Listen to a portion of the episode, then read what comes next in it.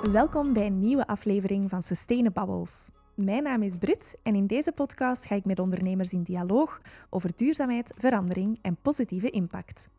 In deze aflevering ga ik in gesprek met Dries van den Brande, marketinglead bij Alan. In 2020 lanceerde Alan in België de eerste digitale ziekteverzekering als alternatief voor de traditionele verzekeringsmaatschappijen. Ondertussen ontpopt de healthtech startup zich tot one-stop shop voor gezondheid en welzijn van medewerkers, met de ambitie om ook de publieke visie op gezondheid te veranderen. In deze aflevering ga ik met Dries in dialoog over de manier waarop ze dat precies proberen te doen.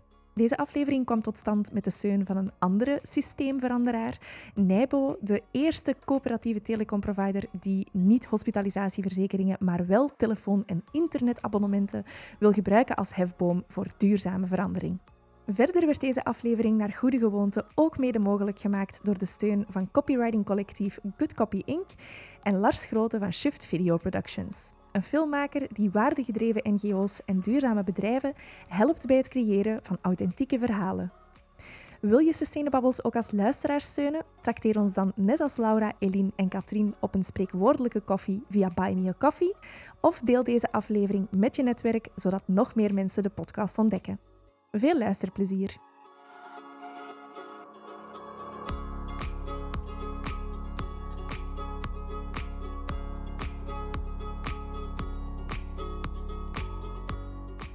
Welkom Dries hier vanochtend. Ja, in onze caravan.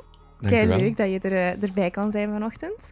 Dries, jij bent marketinglead bij Ellen, de snelst groeiende zorgdienstverlener van België op dit moment en zelfs van Europa. Correct, ja. Wat moet ik daar precies onder verstaan, onder een zorgdienstverlener? Ja, oké. dus Ellen is eigenlijk vertrokken vanuit eh, de traditionele eh, hospitalisatieverzekering. Vandaag bieden heel wat eh, bedrijven dat aan. 80% van de bedrijven bieden dat vandaag aan. Maar er wordt eigenlijk nog weinig gebruikt. Eén keer om de zeven jaar wordt een, een zorgverzekering gebruikt. Dus dat maakt dat het benefit eigenlijk minder relevant wordt. Het is natuurlijk nodig in geval van, maar dat maakt dat eh, ja, het, het differentieert u niet zoveel meer als werkgever en het helpt ook niet bij de gezondheid dagdagelijks, preventief en zo verder.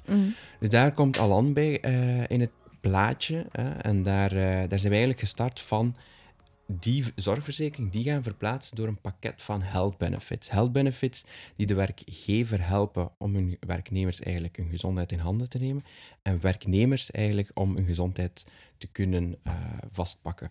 Waarom? Omdat natuurlijk hoe dat je je voelt eh, op het werk of thuis of omgekeerd, dat dat natuurlijk uw motivatie, prestatie en zo verder gaat impacten.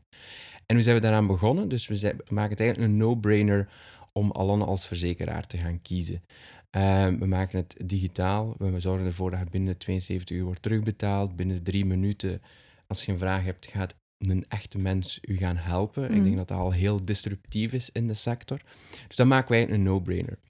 En dat zorgt ervoor dat we eigenlijk een plateau hebben, een platform, waarvan dat we eigenlijk kunnen vertrekken om extra diensten te gaan ontwikkelen eh, die, er in staat, die in staat stellen om uw gezondheid beter te begrijpen en in handen te nemen. hè. Mhm. Vandaag hebben we al heel wat van die diensten. We noemen dat health services intern. Ehm, denk daarbij bijvoorbeeld aan chatten met een dokter. Hè. Chatten, klein vraagje bijvoorbeeld. eh, je bent aan het lopen, hebt eh, last in je knie. Al een keer gaan vragen in plaats van toch nog drie, vier, vijf keer te blijven lopen. Mhm. en dan pas naar een dokter gaan, want we hebben toch altijd een gevoel van ja, ik wil die een dokter ook niet storen met zo'n kleine vraag. Hè? Dus Mhm. weer drempelverlagend. Andere voorbeelden zijn teleconsultaties. ehm, wacht, eh, wachtlijst van psychologen eigenlijk vermijden door online therapie eh, in de app te gaan aanbieden. En zo'n zaken. Eh, en dit is nog maar het begin. We zijn, bestaan Mhm. twee jaar in België en Mhm. dit zijn de health services die we al hebben. In Frankrijk hebben we er al heel wat meer. Mhm. Eh, er staan er al heel wat op de planning. Dus eh, ik, ben, ik ben alvast heel enthousiast om te zien wat er nog aankomt. Oké. Ja, je zegt, we zijn gestart vanuit een klassieke hospitalisatieverzekering die in België veelal gegeven wordt als extra legaal voordeel aan werknemers. Maar als ik het goed begrijp, is het wel van in het begin de bedoeling geweest om dat eigenlijk ja, als hefboom zeg maar, te gebruiken om meer te gaan aanbieden dan die klassieke verzekering alleen. Hè? Ja. Mag ik het zo verstaan? Ja, exact van in het begin. Hè. Dus onze missie letterlijk intern is to make eh, health part of people's daily life. En health is gedefinieerd als proactive, personal en holistic. Dus um, wat we zien is het, het gezondheidssysteem, als je vandaag kijkt naar het gezondheidssysteem, we mogen vrij content zijn dat we in Europa uh, wonen. Hè. We hebben mm. nog altijd een van de beste gezondheidssystemen uh, ter wereld. Hè. Denk alleen nog maar aan Amerika. Hè. Maar daar staat toch wel een potje te koken. Hè. Uh, enerzijds hebben we de laatste twee, drie jaar hebben we het heel veel in het nieuws gezien. Hè. De gezondheidszorg is overwerkt. En aan de andere kant worden we allemaal steeds meer educated over onze gezondheid. Hè. Mhm. Denk aan al de boeken. We lopen massaal meer marathons. We gaan massaal meer uh, ja, loopgroepen, start-to-runs. Er is zoveel dat in de markt opspringt. En, en we zien dat de markt eigenlijk, alleen de gezondheidssector, eigenlijk een beetje achter is hè, om op die vragen en verwachtingen te kunnen uh, beantwoorden. En je mm. ziet in de privésector eigenlijk heel wat oplossingen op poppen die daar eigenlijk op willen uh, beantwoorden. En, en denk daarbij aan, aan van boeken, van podcasts, van wearables, uh, apps zoals Strava en zo verder. Mhm. Heel wat antwoorden op dat probleem, heel wat antwoorden op die gezondheidszorg, dat toch nog niet helemaal mee evolueert. En Allen is één van die antwoorden. Hè. Allen is één van die bedrijven. En wat dat mij zo aanspreekt aan Allen zelf, is dat Allen het systeem of, of het probleem aan de wortel durft aan te pakken. Hè. Andreessen Horowitz, een, uh, een investeringsmaatschappij uh, die achter Facebook zit, uh, achter Airbnb, achter al die grotere ehm, succesverhalen. Die schreef onlangs ook een artikel dat het grootste bedrijf ter wereld in de mm. toekomst een bedrijf zal zijn alsof Apple en de grootste insurance company in, in Amerika mhm. een kind zouden maken.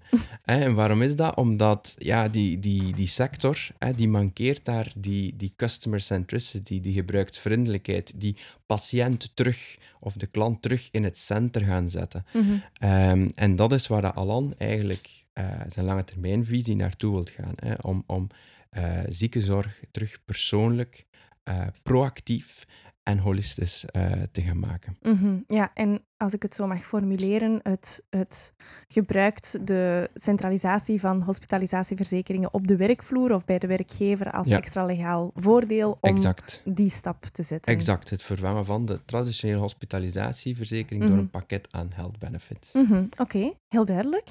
Voor we het hebben over die verschuiving van hospitalisatieverzekering naar health services, wil ik het graag eerst nog even hebben over die hospitalisatieverzekering zelf. Hoe verhoudt die zich ten opzichte van de rest van de markt? Onze verzekering mhm. is niet zo anders dan uh, de concurrentie. De verzekering op zich. Mhm. Als je kijkt naar onze hospitalisatieverzekering, dat is een knalgoede hospitalisatieverzekering. Ehm, onze ambulante verzekering, of dagelijkse zorg, zoals wij het noemen, is ook een knalgoede. We gaan er ook altijd gaan kijken naar uh, feedback van de markt. Hè. Moeten we dingen gaan aanpassen? Hè? Bijvoorbeeld, we hebben een jonge populatie, een grote jonge populatie. Mhm. En fertiliteitsbehandelingen bijvoorbeeld, er kwam veel aan bod dat dat nodig was. Dus dan gaan we onze coverage daar ook op gaan aanpassen. Maar waar we eigenlijk het grote verschil is, is natuurlijk de digitalisatie. Mhm. hè? Um, ik weet niet of je ooit uh, al een traditionele gezondheidsverzekering hebt moeten gebruiken, maar dan komen dan heel wat papieren, mm. opvolging bij kijken. Hebben ze dat nu terugbetaald of niet? Wat is de status van mijn, uh, van mijn uh, claim? En mm zo mhm. verder.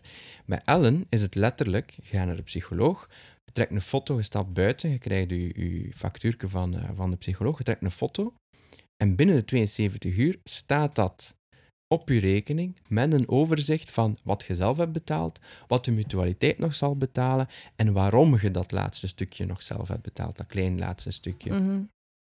Dat maakt gewoon de drempel veel, vele, vele lager dan een traditionele verzekeringsmaatschappij. Mhm. Eh, ik denk als je kijkt, de traditionele verzekeringsmaatschappij uh, die hospitalisatie aanbiedt, zoals 80% van de gevallen, dat wordt dan gemiddeld uh, ene keer om de zeven jaar gebruikt. Mhm. Bij Allen wordt het uh, product gemiddeld uh, in de eerste drie maanden door de helft van het bedrijf al één keer gebruikt. Dus dat is gewoon een groot verschil mm. natuurlijk. Hè. Mhm. en dat komt door die digitalisatie en natuurlijk ook het aanbieden van die dagdagelijkse zorgverzekering. Mhm, ja. ja, die digitalisatie is zowel in Frankrijk als in België toch wel de motor van jullie succes, als ik dat mag zeggen. Hoe slagen jullie erin om die digitalisatie zo succesvol toe te passen in vergelijking met traditionele verzekeraars die dat ook proberen, maar daar minder succesvol in zijn? Allen is in uh, zijn core eigenlijk een techbedrijf. We zijn in eerste instantie een techbedrijf. Um, en dat zorgt ervoor dat onze mindset, onze core, er heel anders, uh, heel anders is dan traditionele verzekeraars. Uh, als wij het MVP, een minimum viable product, voor Allen in België eigenlijk hebben gescoopt, dan zat daarvan in het begin, kijk, het product moet aan zoveel criteria voldoen. Uh, we moeten een hospitalisatieverzekering hebben, we moeten een ambulante verzekering hebben, we gaan dat bundelen. Twee, we willen dat claims terugbetaald worden binnen de 72 uur. We willen dat klanten die een vraag hebben drie minuten, uh, binnen drie minuten geholpen worden. En uh, vijf, we willen dat daar een eerste health service al in zit. En dat mhm. was onze chat met dokters. Mhm. En dan zeggen we, oké, wat moet er gebeuren om dat mogelijk te maken? Mm Um, dat wij, wij zetten bijvoorbeeld onze product roadmap, we hebben een, een, visie per jaar, kijk, daar willen we zijn op het einde van het jaar. Gaan onze roadmap dan zetten per kwartaal. Mhm. Eh, en wij, wij, wij, definiëren onze deliverables binnen de zestal weken, moet daar nieuwe dingen staan. dat zorgt ervoor dat we eigenlijk echt wel in die tech, hè, zoals de meeste techbedrijven werken, zo gaan developen. En altijd starten van research, member centricity. Wat heeft de klant nodig? Ik kan niet zeggen met zekerheid tegen het einde van het jaar zijn dat de nieuwe diensten die erbij komen, omdat die research nog niet gebeurd is. Omdat mhm. wij continu in die cycles werken, kort op de bal spelen. En heel erg luisteren naar wat heeft onze klant nodig. Mm in, uh, in Frankrijk lanceren we nu bijvoorbeeld een backpain program. Uh, dat kan heel random klinken als je weet welke diensten dat we al hebben, zoals uh, Allen Mind, die heel erg focust op, op uh, mentale gezondheid, wat komt rugpijn daar nu bij doen? Mm. dat is puur omdat we gezien hebben dat 30% van onze memberbase daar eigenlijk mee struggelt. Ik zit heel een dag neer achter mijn computer, rugpijn, ik heb echt chronische rugpijnklachten. Oké, okay, kunnen de awareness en actie binnen onze members om dat te gaan aanpakken gaan verhogen. En de volgende die geprioritiseerd zal worden, ik weet het niet, maar het mhm. zal weer uit zo'n inzicht komen. En ik mhm. denk dat dat grote verschil is met die traditionele verzekeraars. Het is, het is een een andere mindset, een andere snelheid, een andere cadans. En daardoor ook een andere workforce, hè, andere skills in uw bedrijf. Hè. Mhm. Ehm, ik denk dat bij Alan, ik ben het niet zeker, maar ik denk dat ongeveer 1 op 5 eh, in dienst zijn engineers. Ik denk, ik weet het niet, maar ik ben er zeker van als je in de traditionele verzekeringssector zou gaan kijken, dat niet 1 op 5 uh, eh, engineers gaan zijn in een mm. bedrijf. Ja, dat, wat dat een historische opbouw is waarschijnlijk, want dat was ook niet nodig vroeger natuurlijk, dat dat engineers waren. Oké, interessant uh, dat je dat zo schetst. Um, ik, ik denk ook wel dat als je daarover nadenkt, over technologie en gezondheid, dat dat niet geen intuïtieve match made in heaven is of zo. Als ik denk aan mhm. digitalisatie en gezondheid of digitale tools en verzekeringen, dan denk ik net aan de chatbot die mijn vragen beantwoordt, waardoor ik niet bij een, bij een echte persoon terechtkom. Dus ja, ik, je zegt van hey, door die innovatie uh, kunnen we ons anders positioneren. We moeten niet ook niet vechten of zo tegen dat imago van een verzekeraar. Maar dat spanningsveld, biedt dat dan uh, wel een uitdaging? Of overdrijf ik dat, uh, die, die, dat span die spanning tussen digitalisatie en gezondheid? Dat, dat is een spanningsveld dat we eigenlijk niet merken. Okay. En het is eigenlijk heel interessant dat je dat zegt, omdat dat eigenlijk direct ook heel erg de Belgische markt beschrijft. Mm -hmm. Als we gaan kijken naar bijvoorbeeld in Frankrijk, daar zijn teleconsultaties iets vanzelfsprekend. En dat is daar heel vanzelfsprekend. Ik denk dat 60%, ik weet de cijfers niet van buiten, dus ik kan fout zijn, maar 60% mm. van de volwassen bevolking al gewoon is aan teleconsultatie of naar hun dokter bellen. Mhm. hè? Waarom ook? Ja, de, de nabijheid bij een dokter in zo'n groot land is anders dan in België, waar alles dichtbij is. Mm. En we zien eigenlijk in België is eigenlijk heel erg achter op de, die digitalisatie. Als we ook alleen al gaan kijken, gewoon puur op, op, uh, op ons productvlak, als we met bedrijven gaan spreken, een van de overtuigingspunten waarom dat mensen fan zijn van Allen, is die digitalisatie. Als we gaan kijken naar onze concurrentie, daar komt nog weinig digitalisatie aan te pas. En die apps zijn, die er dan zijn, die zijn vaak zeer gelimiteerd. Mm. dus dat spanningsveld um, is eigenlijk een heel welkom eh, een heel welcoming spanningsveld. Mhm. Eh, en dat er eigenlijk heel vaak de reactie van de markt is: eindelijk. eindelijk kunnen we eh, dit als extra legaal voordeel op een digitale manier gaan aanbrengen. Eindelijk kunnen we teleconsultaties gaan doen van, van thuis uit. Ehm, en het spanningsveld dat je zou kunnen verwachten, hè, van ja, kan een dokter eh, u wel gaan helpen van op afstand en zo verder.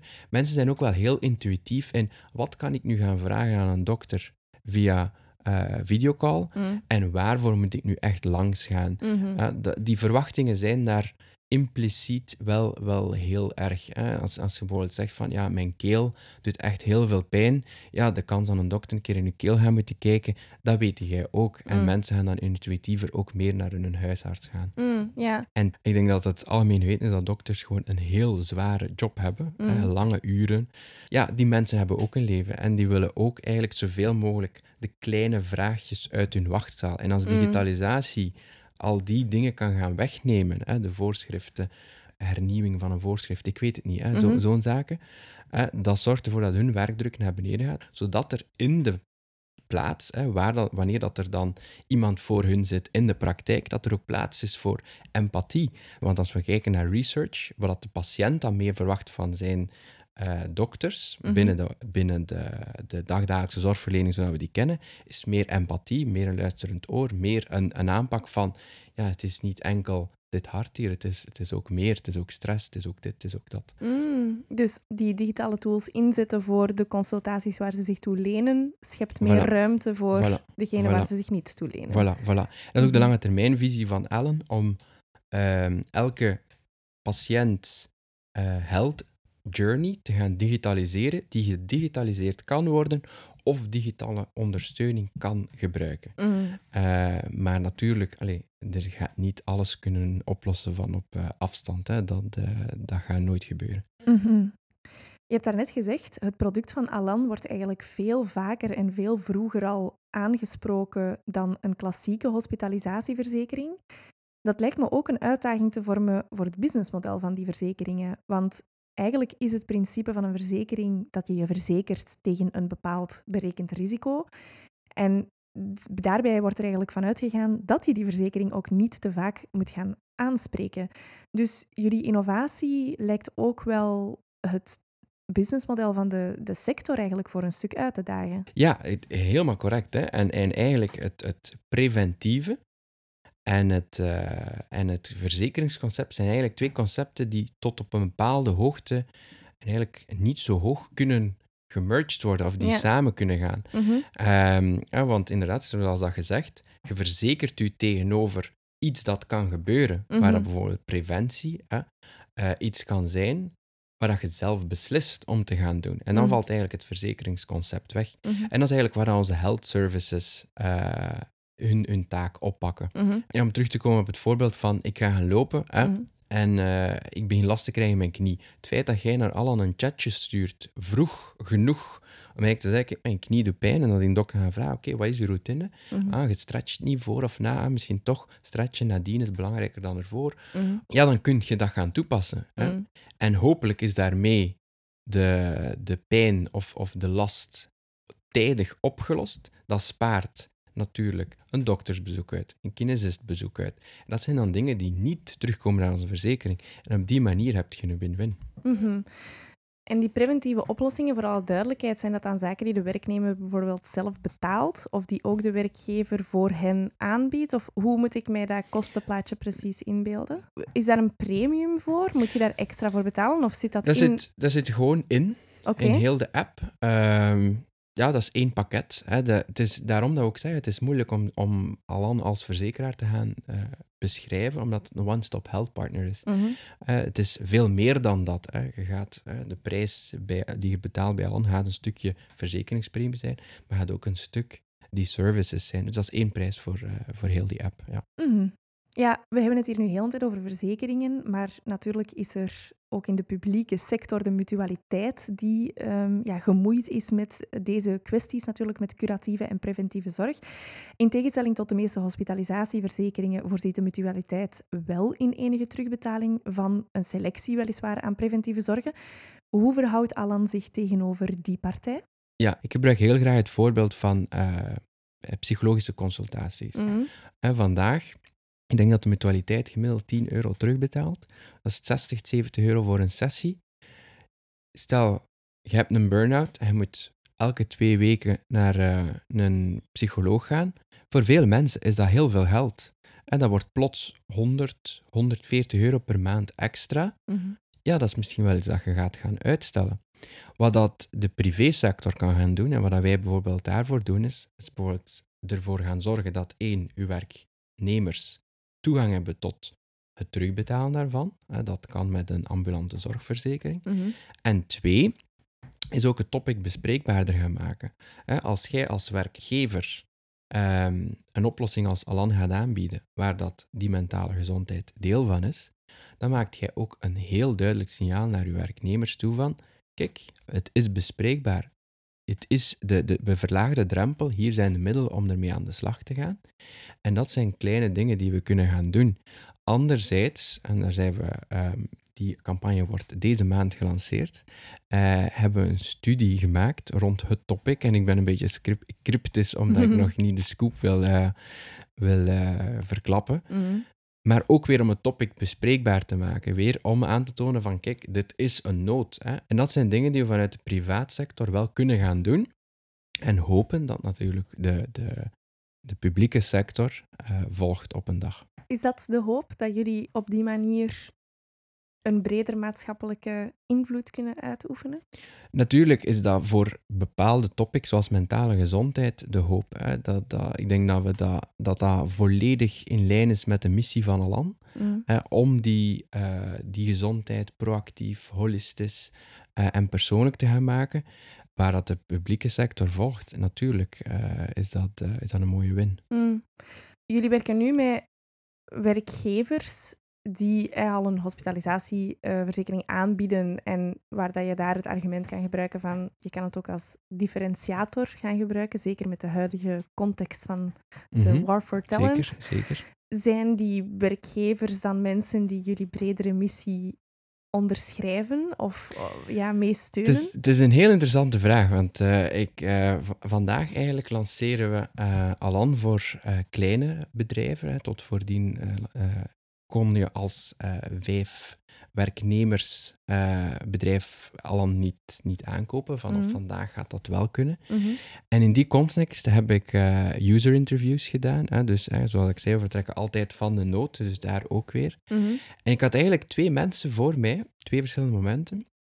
Eén iemand, jong bedrijf, start-up, en die waren helemaal mee met die visie. En die, die, die waren verkocht omdat die zeiden van, ja, het feit dat ik aan mijn werknemers kan gaan aantonen van, kijk, I care, hè, ik wil dat jullie eh, hier toegang tot hebben. Ik wil dat eh, mentale gezondheid, fysieke gezondheid, dat dat iets is dat jullie kunnen opnemen als jullie dat zelf willen. Hè. Mhm. Dat, is, dat is denk ik een grote kanttekening.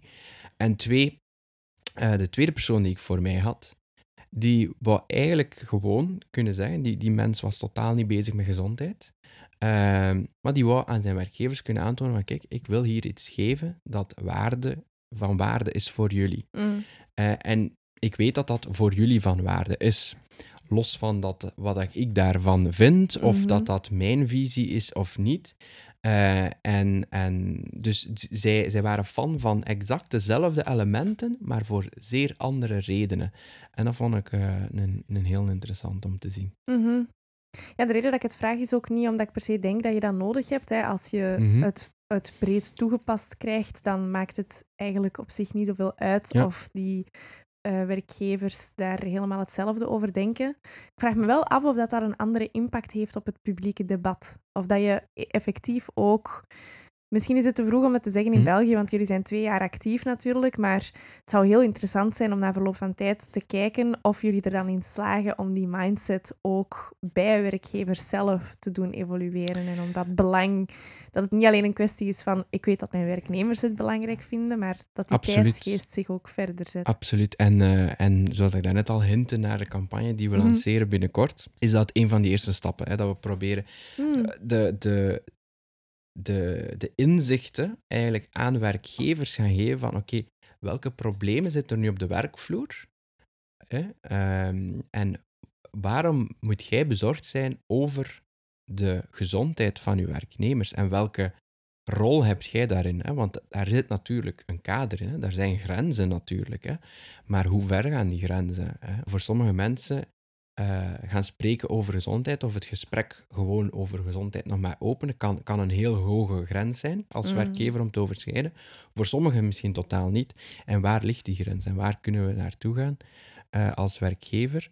Ja, dat, uh, daar, daar willen we zeker mee gaan helpen en, en die mm. inzichten verschaffen. Oké, ja, dus jullie, als ik het goed begrijp, doen ook marketing en andere efforts om een beetje meer dat publieke debat te gaan beïnvloeden dan? Marketing efforts uh, niet alleen, hè, om een concreet voorbeeld te geven. Uh, in Frankrijk hebben we de Mental Health Barometer gelanceerd. En dat is mhm. eigenlijk uh, om te gaan meten, periodiek, wat de staat is van de mentale gezondheid op de werkvloer. Mhm. Hoe werknemers daarover denken, hoe werkgevers daarover denken, waar dat, dat gat zit, wat de verwachtingen zijn van werknemers en zo verder. En tegelijkertijd, um, ik weet niet of het al live staat in Frankrijk of niet, zijn we ook bezig met een well-being experience. En dat wil zeggen dat we eigenlijk ook uh, in onze product voor de HR-managers en de werk, uh, werkgevers de mogelijkheid hebben om ook hun werknemers te kunnen gaan bevragen zelf. Wat mm. hebben jullie nu nodig van ons? Los, los van de oplossingen die al aanbiedt, maar wat hebben jullie meer nodig? En dan komen we ook vaak aan topics zoals um, recognition, hè, um, feedback, um, uh, flexibiliteit, zo'n zaken allemaal, zodat uh, werkgevers daar ook inzicht in krijgen en ook mm ja, hun perceptie daar ook in verandert en, en, en de nodige acties kunnen nemen. Mhm. Ja, je zei daarnet, ik vond dat heel interessant dat je zei van ja, daar zijn ook grenzen aan hè, en we moeten dat ook voor een stukje respecteren. Hoe hard voelt een werkgever zich geneigd om die topics mhm, te gaan mm aansnijden en dergelijke. Um, ik las vorig jaar een interessante column van een collega-columniste bij Trends Magazine. Ehm, en die schreef van ja, managers worden steeds meer gezien als psychologen, ook mm omwille van of, of door of onder de invloed van corona onder mhm. andere, dat er eigenlijk veel meer psychosociale verantwoordelijkheden bij uh, of in een werkcontext komen te liggen die er daarvoor niet waren lijkt me ook iets wat dat wel wat discussie opwerpt. Absoluut. En, en ik merk het zelf ook. Hè. Ehm, werkende in, uh, in verschillende start-ups merk ik, ja, de, de pace is, is vrij hoog. Vaak uh, mm ontbreken er soms nog bepaalde processen. En dan komen werknemers ook inderdaad met bepaalde problemen naar u. En je mhm. merkt ook vaak dat, uh, dat topics zoals confidence, um, imposter syndrome en die zaken, dat dat vaak de dingen zijn, angst, die mensen tegenhouden om hun beste versie te zijn. En dat maakt het heel moeilijk. Hè. Zijn managers equipped? Hè? We hebben daar geen formele opleiding rond, rond gehad. Uh, is het ook de plaats van een manager mm. om over sommige van die topics te gaan spreken. Mhm. En, en um, onze app bijvoorbeeld, Ellen Mind, probeert aan die zaken net een oplossing te gaan bieden. Hè, door, wat ik al zei, die awareness te gaan verhogen en Ehm, de middelen te geven om actie te nemen. Hè. Mm ik zelf gebruik ook de, de psychologische sessies van, uh, van Alan Mind. Ik ben een perfectionist uh, by nature. Mhm. En ehm, ja, dat houdt u wel tegen. Hè. Dat kan een sterkte zijn op sommige vlakken, maar op sommige vlakken kan je dat ook enorm tegenhouden om, uh, om werk af te leveren, om, om de juiste dingen te gaan doen, om niet in overdrive te gaan. Mm en dat zijn bijvoorbeeld exact topics die ik aankaart met mijn psycholoog, met, uh, met Ellen. En uh, dat heeft mij enorm geholpen al. En dus dat zijn echt concrete dingen waarop je kunt gaan werken. Mm. En dat drempelverlagend werken om, om daarmee aan de slag te gaan. Om die dingen te gaan veranderen. Mm -hmm. um, en ja, daarom dat ik zelf ook enorme fan ben van Ellen. Om, om van, ja die stap te nemen om het te durven. Hè? Want uh, mm dat, het, hebben is nog een verschil versus taboe geweest uh, durven, mm durven gaan doen. Ja. ja, hoor ik u een beetje zeggen, we kunnen discussiëren over wat dat de verantwoordelijkheid is binnen een werkcontext, maar het, de huidige context is wel wat hij is, namelijk mensen komen meer met die bezorgdheden mm -hmm. naar het werk of ze zijn aan het overvloeien in elkaar, dus we doen er gewoon iets mee. Ja, en, en je, je, moet, je moet daar ook eerlijk zijn als bedrijf. Hè? Ik heb managers gehad die daar fantastisch in waren, die me daar fantastisch hebben in kunnen helpen, die die psychologische veiligheid konden creëren op het werk. Ik heb managers gehad die dat echt niet goed konden. En die blonken dan weer uit in andere zaken. En dat is oké. Mm. Maar je moet als bedrijf en als individuele manager ook weten van waar, hoe ver kan ik gaan? Waar kan ik die persoon hier gaan helpen? En dat is oké als jij dat niet bent. Maar dan moet je wel gaan kijken naar, naar alternatieven. Mhm. Ja. Je hebt het ook al een aantal keer gehad over Ellen Mind, eh, wat dat Mhm. eigenlijk een van jullie eerste eh, apps is die jullie Mhm. binnen dat aanbod Ja. eh, hebben ontwikkeld. Vooral duidelijkheid, een app die ehm, je helpt bij je mentaal welzijn en veerkracht te versterken. Ja, kan je iets vertellen over hoe dat jullie dat aanbod verder willen diversifiëren in de toekomst? Dus eigenlijk, eh Ellen Mind eh, heeft eigenlijk onze stoutste verwachtingen overtroffen. En bij de lancering zijn eigenlijk heel wat van onze Belgische klanten ook meteen Ellen Mind beginnen aankopen. Mhm. Eh, en dat heeft ons geleid tot de beslissing dat we eigenlijk er geen aparte apps meer van gaan maken, maar in de toekomst die gebundeld zullen worden. Ik kan nog geen tijdlijn delen, maar omdat we, wat we zien is dat van het moment dat alles in één app zit, dat die impact gewoon veel groter is. Hè, Mhm. voor, ehm, het is gemakkelijker, weer gebruiksvriendelijkheid is makkelijker. Hè. Als je, stel dat we nog een derde, vierde, vijfde app zouden gaan naastzetten, dan wordt het toch wel wat veel. Mhm. Ehm, en twee, ja, als het in één app zit, wordt de drempel ook weer lager om het te gaan gebruiken. En we zien gewoon dat er zoveel enthousiasme is dat we het in één app eh, gaan aanbieden. Mhm. Dus er komen zeker andere diensten naast. Dus wat ik daarnet al zei, lange termijn visie is Mhm. om eh, eigenlijk echt alle held eh, eh, patiëntrelaties of, of journeys te gaan digitaliseren. Ehm, maar ik kan niet zeggen welke natuurlijk. hè. Dus, dus Backpain is er eentje die aankomt in Frankrijk. Ik kan nog niet zeggen of dat we die in België gaan lanceren. Eh, we zijn ook bezig aan eentje rond stressmanagement, omdat we daar ook vanuit Ellen Mind zien dat dat een topic is waar dat toch veel mensen mee, mee het lastig hebben. Mhm. Hè, hoe, hoe ga ik met stress om? Hè? Daar, daar rond. Eh, er staat nog een hele lijst, eh, maar dat kan ik nog niet delen welke, welke dat er aankomen. Ja, als ik de, degene die je nu vernoemt zo hoor, hè, eh, rugpijn, stress, dan kan ik niet anders dan ook vermoeden dat dat eigenlijk ook vaak werkgerelateerde problemen zijn. Natuurlijk, hè, Ellen wordt vandaag verkocht aan bedrijven. hè. Mhm. Het is natuurlijk ook logisch dat we eerst de problemen gaan aanpakken die, die zich vaak meer op de werkvloer gaan, gaan aannemen. Maar het is natuurlijk wel zo, als je, als je gaat kijken, de, de problemen die, die je op het werk hebt, zijn die vaak zo verschillend van de problemen die we thuis hebben. Ik zeg nu maar iets, rugpijn is eentje die heel duidelijk ehm, op het werk wordt gecreëerd door veel zitten. Mm. Maar het is niet dat je naar huis gaat en dat die last verdwijnt. Mhm. Twee, eh, neem het voorbeeld van mentale gezondheid. Als je struggelt met angsten op het werk, de kans dat jij de meest confident persoon gaat zijn in je privé, is waarschijnlijk ook niet het geval. Mm. Dus zijn die zo verschillend? Ik weet het niet. Eh, het zijn natuurlijk de, de zaken die, die, die ons meer gaan helpen op de werkvloer, die, we, die, we, die als logischer eerst aan bod komen, Mhm. natuurlijk. Heel interessant dat je dat zelf aanhaalt, want ik eh, ben het met u eens. Ik denk dat die twee niet zo verschillend zijn hè, van wat dat je ervaart op het werk of eh, thuis of in de privésfeer. Ehm, je kan je ook afvragen, of ik, ik denk zelfs dat het niet, ehm, niet fout is om, om te stellen dat, het, dat die problemen ook veroorzaakt worden door een breder maatschappelijke verandering of een maatschappelijke tendens. Of, eh, Ja, ab- absoluut. Hè. Ik denk dat, eh, dat het heel erg aan bod al gekomen is in de pers. Hè. Eh, ik weet dat we vandaag al heel veel over mentale gezondheid hebben gesproken, maar het is nu eenmaal een, topic dat hoog op de agenda staat, mm, maatschappelijk gezien. Ehm, ja, er wordt meer van ons verwacht op het werk, privé. We zijn always on. Hè. Denk, eh, denk maar heel de, de documentaires die we kunnen zien over de impact van sociale media en zo verder. Ja, het is zo. Hè. We, er wordt meer van ons verwacht. We verwachten meer van onszelf ook, denk ik. mhm. Ehm, dus, dus het is logisch dat dat een van de de zaken zijn die, die we als eerste aanraken. Ja. Mm. Zijn er dan plannen ook om dat buiten de werkgever-werknemersrelatie te brengen? Naar de consumentenmarkt, wil Mhm. Ja, absoluut. Eh tijdlijn kan ik nog niet delen, Mhm. eh, maar die plannen zijn er zeker. Meer kan ik eh, niet delen.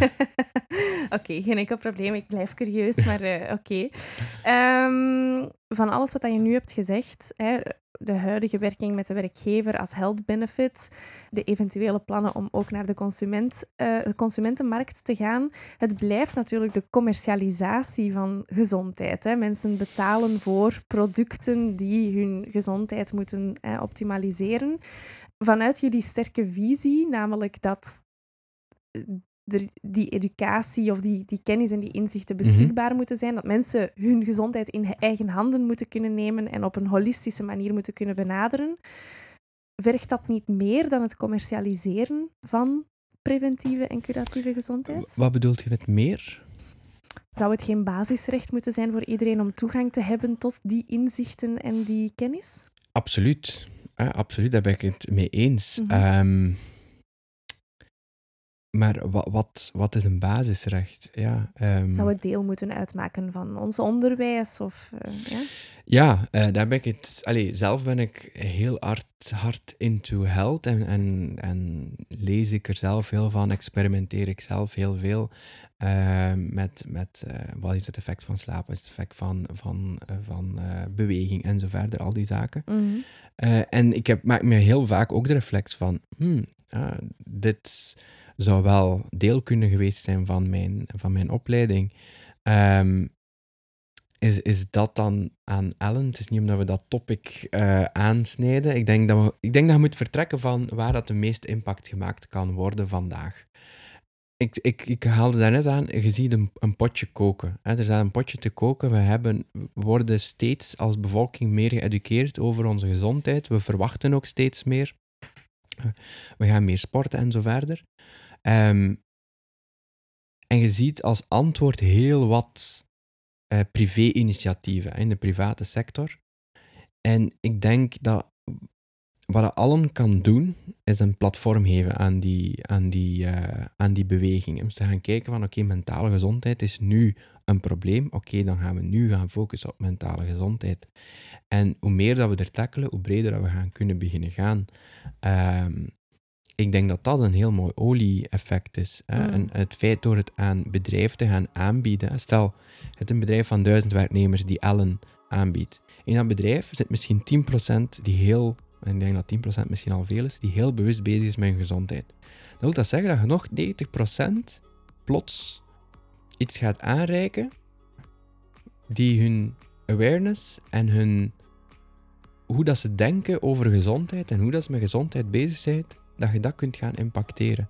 Het feit ook dat, dat vandaag 80% een hospitalisatieverzekering heeft en via een bedrijf en dat wij dat willen gaan verplaatsen met health benefits die de awareness en actie rond gezondheid moeten gaan verhogen, dat dat een van de grootste olievlekken is Mm. die je vandaag kunt, eh, kunt vinden. Ja, het is in ieder geval heel duidelijk dat jij er zeer overtuigd deel van uitmaakt Ja, van die missie. Absoluut. Dank je wel om dat met zoveel eh, overtuiging en zoveel enthousiasme te delen vandaag. Ja, merci. Ik wil je heel erg graag bedanken om eh, tot hier te komen. En ehm, ik zou zeggen nog heel veel succes. Ik ben heel benieuwd naar jullie toekomstige plannen en de manier waarop dat jullie dan die consumentenmarkt zullen Ja. gaan aanspreken. Maar eh, daarvoor hou ik het nauwlettend in de gaten. Ja, en dikke merci om, om ons hier ook vandaag te ontvangen. Met heel veel plezier. Ook aan de luisteraar bedankt voor het luisteren. Meer informatie over Alan vind je op alan.com of via de link in de beschrijving van deze aflevering. Deze aflevering kwam tot stand met de steun van Nijpo, de eerste coöperatieve telecom-operator die telefoon- en internetabonnementen wil gebruiken als hefboom voor een duurzame samenleving. Heb je vragen, suggesties of opmerkingen bij deze of een andere aflevering van Sustainabubbles? Dan kan je mij altijd bereiken via mail of social media. Op LinkedIn vind je de podcast onder de naam Sustainabubbles en op Instagram onder Sustainabritly. Tot volgende keer!